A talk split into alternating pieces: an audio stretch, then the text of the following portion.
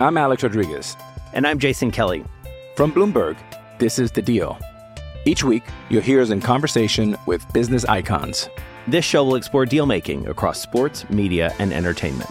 That is a harsh lesson in business. Sports is not And, as uh, simple you know, I- as bringing a bunch of big names together. I didn't want to do another stomp you out speech. It opened up so many more doors. The show is called The Deal. Listen to The Deal. Listen to The Deal on Spotify.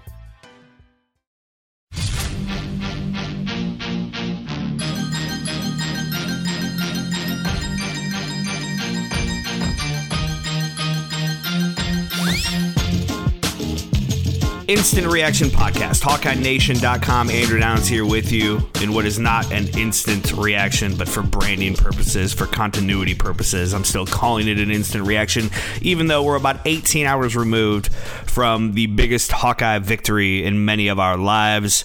23 to 20 over Penn State, number three Iowa, number four Penn State. Don't get used to that number three for very long because that's going to change later this afternoon when the AP puts out their poll and the Hawkeyes jump over Alabama, who lost to Texas A&M, and get into the number two spot. Ah. I, I, uh, so uh, apologies for not having an instant reaction last night. Uh, decided to go and enjoy the game. Went to a bar with my wife and some friends and just had a good time uh, in a sea of Hawkeye fans. You know, I typically I'm the kind of guy who sits on my couch and watches alone. Um, you know, maybe my wife will, will be there watching with me. Maybe my kids, uh, but rarely even like friends or anything, just because I I'm emotional during games, and uh, I don't like other people messing with my emotions. Uh, but I, I felt like yesterday was such a big game. I really just wanted to be with Hawkeye fans. Like I wanted, I, I, I had a good feeling about yesterday. I felt like I was going to win, and if that happened, and when that happened, I wanted to be in a place scream scream and shout and cheer and high five and hug and just like have a good time and, and like really celebrate it. And so that's what I did, and I'm so glad I did it. We had a really good time, had a good night, and uh, that is why your instant reaction podcast is now a delayed reaction podcast. But the good thing about that is it gives me an opportunity to talk about a little more than just the game because. I don't know if you guys have seen it yet, but uh, Penn State fans, they're not happy online. And college football, uh, some college football, you know, analysts, talking heads, whatever you want to call them, fans for sure, um, can't quite wrap their head around this Iowa Hawkeye team. And that's okay. They don't have to. Because I was on the verge of doing something that I didn't know was possible. And I'll preface this entire podcast by saying, of course, there's still a lot of work to be done. Uh, I'm sure Kirk Ferentz would want me to say the only thing Iowa has done so far is win six games. That's it, right? They have six more to go in the regular season. Hopefully, a seventh in Indianapolis, and hopefully an eighth and a ninth in the college football playoff. But so a lot can happen between now and then, right? I understand that. I know you understand that let's put that aside for a second and and embrace this because for the first time in my conscious life the Iowa Hawkeyes are a legitimate national college football power. They've been ranked highly before. Obviously, they've gone undefeated in the regular season before. That's the uh, the oven beeping there. They've almost gone undefeated in the regular season before. Uh, while we we'll, we'll get to that when we talk about Penn State fans, you know, claiming that this victory doesn't mean anything because of Sean Clifford. Uh, Ricky Stanzi, if you're listening, you got to warm up for uh, the second half against Northwestern because games where your starting quarterback gets injured don't count, uh, and we get to replay those. So. I'm hoping that Iowa fans uh, across the state, across the world, are going to be able to get into the, the headspace that I found myself in, which is I'm not going to be defensive about this. I'm not going to have my defenses up. I'm not going to be worried about potential pitfalls. I know that none of the next six games are gimmies. All six of those teams are going to come in and really try to knock off a, a really good team, a top five team for a team having a bad season like Purdue or Wisconsin or Minnesota, beating Iowa this year could be the feather in your cap. You can play the spoiler. For a team like Nebraska, who seems to be getting better but continues to fall short, I think that's going to be an interesting game. I think we all do on Black Friday in Lincoln. None of these are gimmies, but Iowa should win them all. And honestly, Iowa probably should win the Big Ten championship. This team is that good. They are. They're not perfect. Um, there are things to fix. There are, there is room to grow, and there are potential injuries and other things like that. You know, sitting out there over the next six weeks, seven weeks, for sure. But as we sit here today, Iowa is legitimately the number two team in the country based on resume, based on what they've done, based on a defense unlike we've we've never seen. 16 interceptions based on special teams that is just incredibly solid. Elite punting, solid field goal kicking, good tackling, good coverage, good returns, smart returns. And then an offense that takes the opportunities you give it again, the offense isn't great. It's not perfect. No team is perfect. We saw A and M, an unranked A and M team, beat a Bama team that we all thought was pretty close to perfect last night. So, but so so this team is this is legitimate, and I think you're going to feel some of that from some people. I've already seen some writers and things start to downplay Iowa's schedule or the fact that Sean Clifford got hurt or, you know, yada, yada, yada, whatever it is. That's okay. We don't need them, right? They, they have no impact on what happens. Uh, this team is going to stay together. And I, I mean, I'm, I'm all in. I think that, I think I was going to win the next six games and go to Indianapolis as maybe even a favorite over a one loss Penn State, Ohio State, maybe an undefeated Michigan or Michigan State to win a Big Ten championship. I think it's going to happen. I do. What happens from there, who knows? You know, it's why they play the games. Anything could happen. Do I think Iowa can beat Georgia or Alabama on a neutral field? Eh, probably not. I think they'd trounce Cincinnati. Um, but but would I like to see it? Yeah, absolutely. And I think we might. And I did not think that was possible. Again, even though we were this, that close just a few years ago. For whatever reason, this feels different. This feels more legitimate. Now, in 09, had they beaten Northwestern, going into that Ohio State game, I feel like we would have that. I feel like that felt legitimate too. But he, there, there it is, injuries, right? That those things happen. Sometimes you're a good Penn State team having a good season. You play a good quarter and a half, and your quarterback gets hurt. And for the rest of your your life as a fan, you remember that game. That's how I feel about that Northwestern game. I'm sure it's how most of you feel as well. That's football, man. That's football. So let's really embrace this as, as Hawkeye fans. I mean, who knows when this is going to happen again, if it's going to happen again. For Kirk Ferentz to have this going in his 23rd season is remarkable. Enjoy it. I'm Alex Rodriguez. And I'm Jason Kelly. From Bloomberg, this is The Deal. Each week, you'll hear us in conversation with business icons. This show will explore deal making across sports, media, and entertainment. That is a harsh lesson in business. Sports is not And, as um, you simple know, I- as bringing a bunch of big names together. I didn't want to do another stomp you out speech. It opened up so many more doors. The show is called The Deal. Listen to The Deal. Listen to the deal on Spotify. All right, let's look at the game just a little bit. Uh, go through some some of the stats. Of course, Iowa won twenty three to twenty, a big comeback. Uh, n- Penn State just scored three points after Sean Clifford went down. Ta'Quan Roberson was not ready for prime time. He was not ready for that game, and that offense uh, was not ready to to work with him. And while that's too bad for Sean Clifford and too bad for Penn State, uh, it's also you know, a, a, an indictment of the preparation of a backup quarterback. Um, it just is what it is. I mean, a football team isn't just the 22 guys who start on offense and defense. A football team is the 80 some scholarship players and how they all fit within that team. Uh, Iowa had an injury to Riley Moss. Now, that's not the same, obviously, as a quarterback being hurt, especially a quarterback having a good day. But you have to overcome injury. And it's not like he got hurt by an Ohio State player. It was Jack Campbell that hurt him.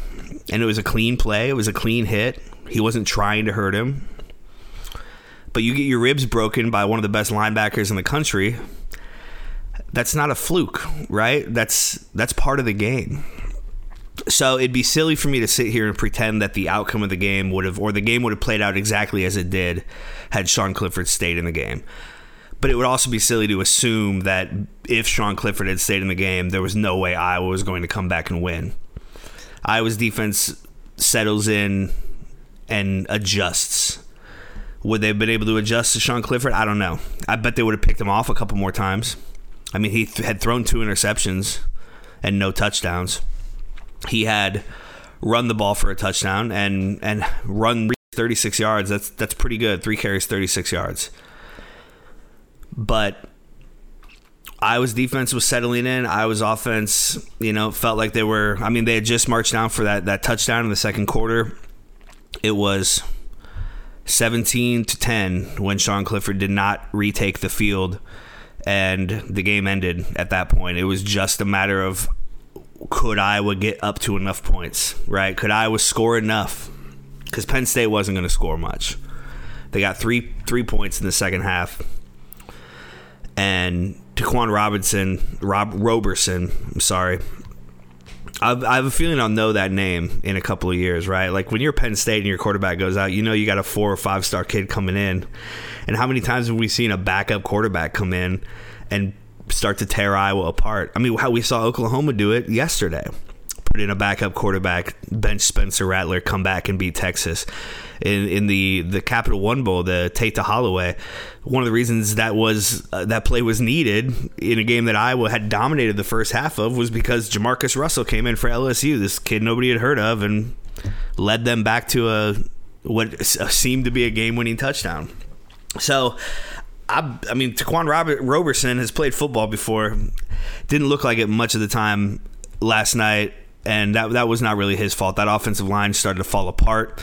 The crowd at Kinnick, and if you were there, man, what a moment! Like what a what a time to be there. It looked so great on TV. It sounded so great. Uh, really, really represented us well. So thank you. But the the impact the crowd had down in that north end zone, three straight false starts they had something like six false starts, right? I mean, they ended up with 10 penalties for 59 yards. Penn State did. Iowa just four penalties for 42 yards. And much of that was caused by the Iowa fan base and the kind of disheveled nature of the Penn State defense or offense in the second half. Penn State defense came to play, man. That's a good team we're built a lot the same, Iowa and Penn State. They've recruited better athletes probably, but uh, we've put it together a little better than they have. You know, Penn State's last two losses have come to Iowa. That's kind of fun. They had won nine in a row coming into this game. But anyway, Sean Clifford a good game 15 to 25, 146 yards, two picks, and again ran that touchdown in. Um, I think Iowa would be able to continue to get to him and, and slow that offense down. I think if he had stayed in, Penn State probably does break the 24 or fewer points scored streak. I think Iowa has now held 28 straight teams to under 25 points, which is incredible, especially considering Penn State had 17 in the first half. Um, so Roberson comes in. He goes 7 to 21, 34 yards. He also threw two interceptions. Uh, he ran the ball 10 times for 27 yards. A lot of that was just scrambling and trying to make something happen. Um, here's how inept that offense became. Iowa knelt the ball without with too much time to kneel the ball to kneel the clock out. Iowa couldn't run the clock out, and yet they knelt on the ball and punted back because they know, a we've got a great punter who's going to bury them inside the ten and there's no way that this offense is going to march 90 yards in 40 seconds without a timeout and score on us. And this defense doesn't give up fluke big broken plays. Not very often. Uh, it's it's rare you're going to throw a hail mary type play or, or have a you know busted coverage type play against this Hawkeye defense. So that's how dominant our defense was, and that's how much Kirk Ferentz trusts this defense and the, these special teams. Maybe that shows how much he doesn't trust the offense or or his son Brian to make the right call there. But uh, I, you know, I, I would have just handed the ball to Goodson a couple of times, tried to get a first down, and, and been done with it. But there's a reason he's uh, about to be Big Ten Coach of the Year for like a fourth or fifth time, and I'm sitting here in my kitchen doing a podcast. Um, Spencer Petras, 17 to 31, 195 yards, two touchdowns, one interception. The interception was bad. It was a bad time. It was a, a bad throw. I I was when it bounced off the hands. You know, seeing it live, I was about to tweet something like man, we give him crap, but you know, if he if these guys don't help him at all, but then you know on the replay it was clear that ball was hard and high and uh, just a, a, bad decision. He was one of nine to start the game with like 14 yards and a pick. It was it was brutal. He came back the way he kind of, uh, and he's he's been like this through the 12 game winning streak, right? Which he has now led Iowa on a 12 game winning streak. Um, he stays cool, calm, and collected for the most part. Like he, he is he can have a bad start. He can have bad quarters. He can have a bad half. He can have three bad quarters and still come in and, and make the throw to Nico Ragaini that you needed to make. Big ups to Ragaini, Keagan Johnson, and Charlie Jones for just making plays. I mean, taking a a, a slightly successful offensive play and making it a game breaker, big time. Uh, Tyler Goodson had 88 yards. He had 25 carries along a 20. Uh, Ivory Kelly Martin had 15 yards, five carries. You know, Goodson. There were times where they really kind of started to gash that Penn State defense, but just wasn't able to make it consistent enough. Um, man, Sean Clifford was Penn State's leading rusher with 36 yards. Holy cow! I didn't even know that.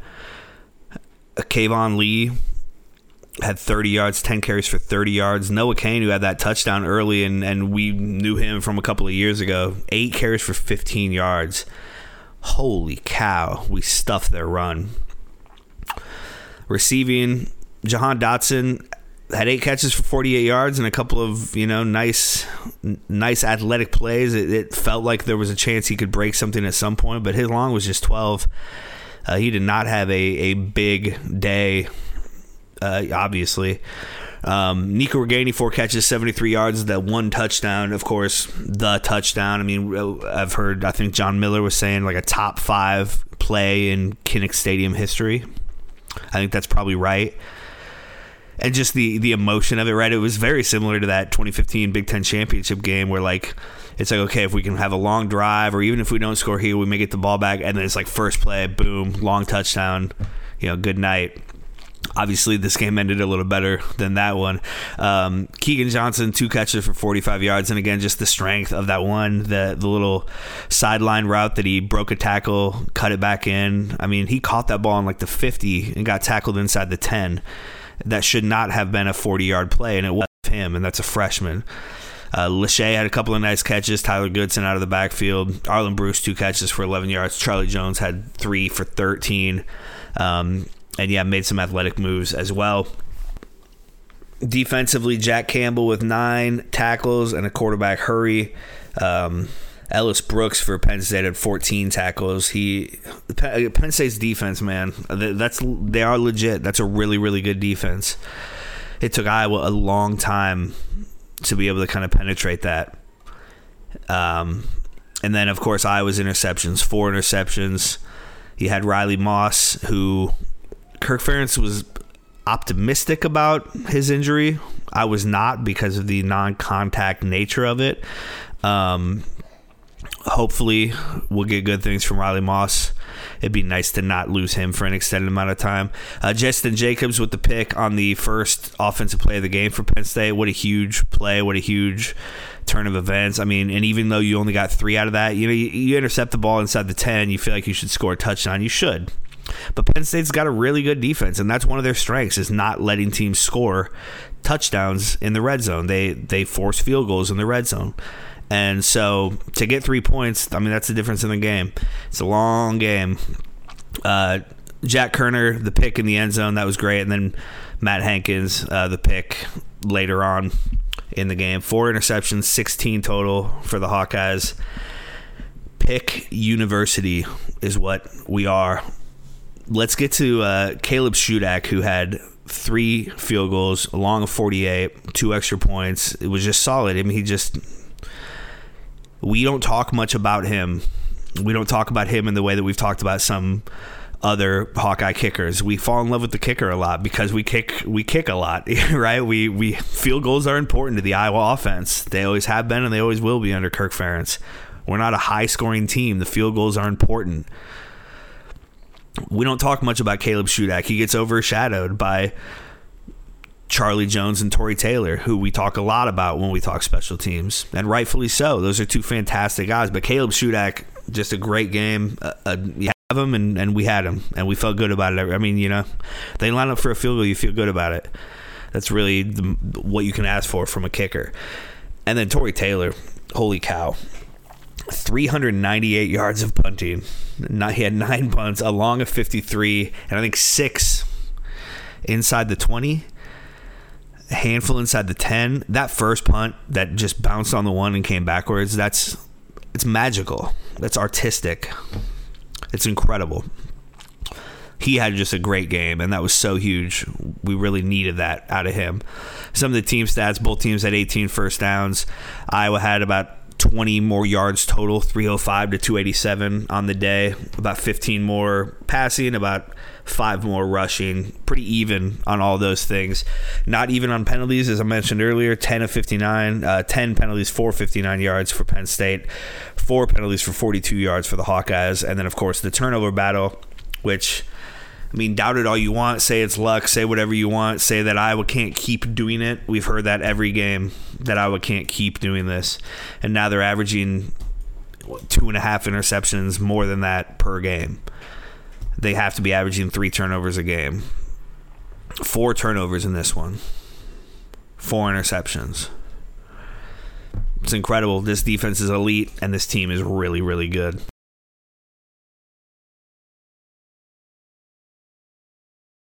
So up next for the Hawkeyes, the number two, I'm just assuming will be ranked number two Iowa Hawkeyes. Uh, you're home against Purdue on Saturday afternoon. That's a 2:30 kick. I'm going to be in Kinnick Stadium for that, and I'm excited. Um, my wife and I haven't been able to get over to Kinnick very often together.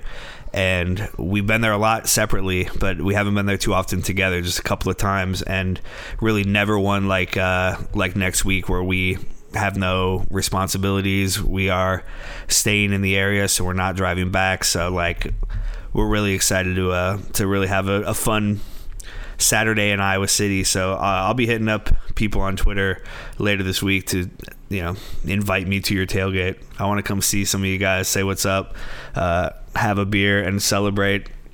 What I really am starting to feel like is well, I mean, it is special seasons, right? But could it be the special season? Could it be the one where maybe they don't win a national championship, but they play for one, win an outright Big Ten championship? I think these things are clearly on the table, and I think that's where our expectations as fans should be. It's it's okay to feel like that. I like I, I have to fight against it a little bit too. There's a part of me wants to be like, well, hold on. At Wisconsin, at Northwestern, I mean Purdue's always tough. David Bell is still, is still a dude. Uh, at Nebraska, that last game, I mean you know that Illinois is going to come in wanting to to pick off the Hawkeyes. That's the thing. Everybody's going to want to do this. This is, as I said earlier, a like resume building win if you're able to get it for any of these teams. But I'm not going there. I'm fighting against that. I was winning these next six games. They're going to go six and zero in the Big Ten West, and they're going to ride high into Indianapolis in December against whoever comes out of the East. And the East is going to be a bit of a gauntlet. And so whoever comes out of there, maybe a little battered, maybe a little bruised. We'll see. This is uh, I I tweeted something like Iowa is on the verge of doing something I never thought they'd do. I really feel like that. and I'm you know it's gonna hurt either way if they lose. So I might as well just you know live it up and and celebrate and enjoy this while I can. Right. I hope you all feel the same way. Go Hawks. All right. Go Hawks. Enjoy this. Uh, have a great week. We're going to have everything covered. Uh, obviously, already do at HawkeyeNation.com. And uh, I'll be doing, you know, opposition research podcast. Trent will have his Degenerate Hawkeyes podcast. Man, soak this stuff up, right? This is how I am this time of year, especially when I was good. I listened to like four Penn State podcasts last week. I don't know if there's any Purdue podcasts. I'm sure there are. But uh, and the number of Hawk like great Hawkeye content out there right now, from John Miller to David Eickholt to the Register, the Des Moines Register guys to you know Hawk Central, um, everything we do here at Hawkeye Nation, KXNO Radio, little plug there. Uh, it's just fun, man. This is awesome. Enjoy it, soak it in. Thank you for listening, and go Hawks.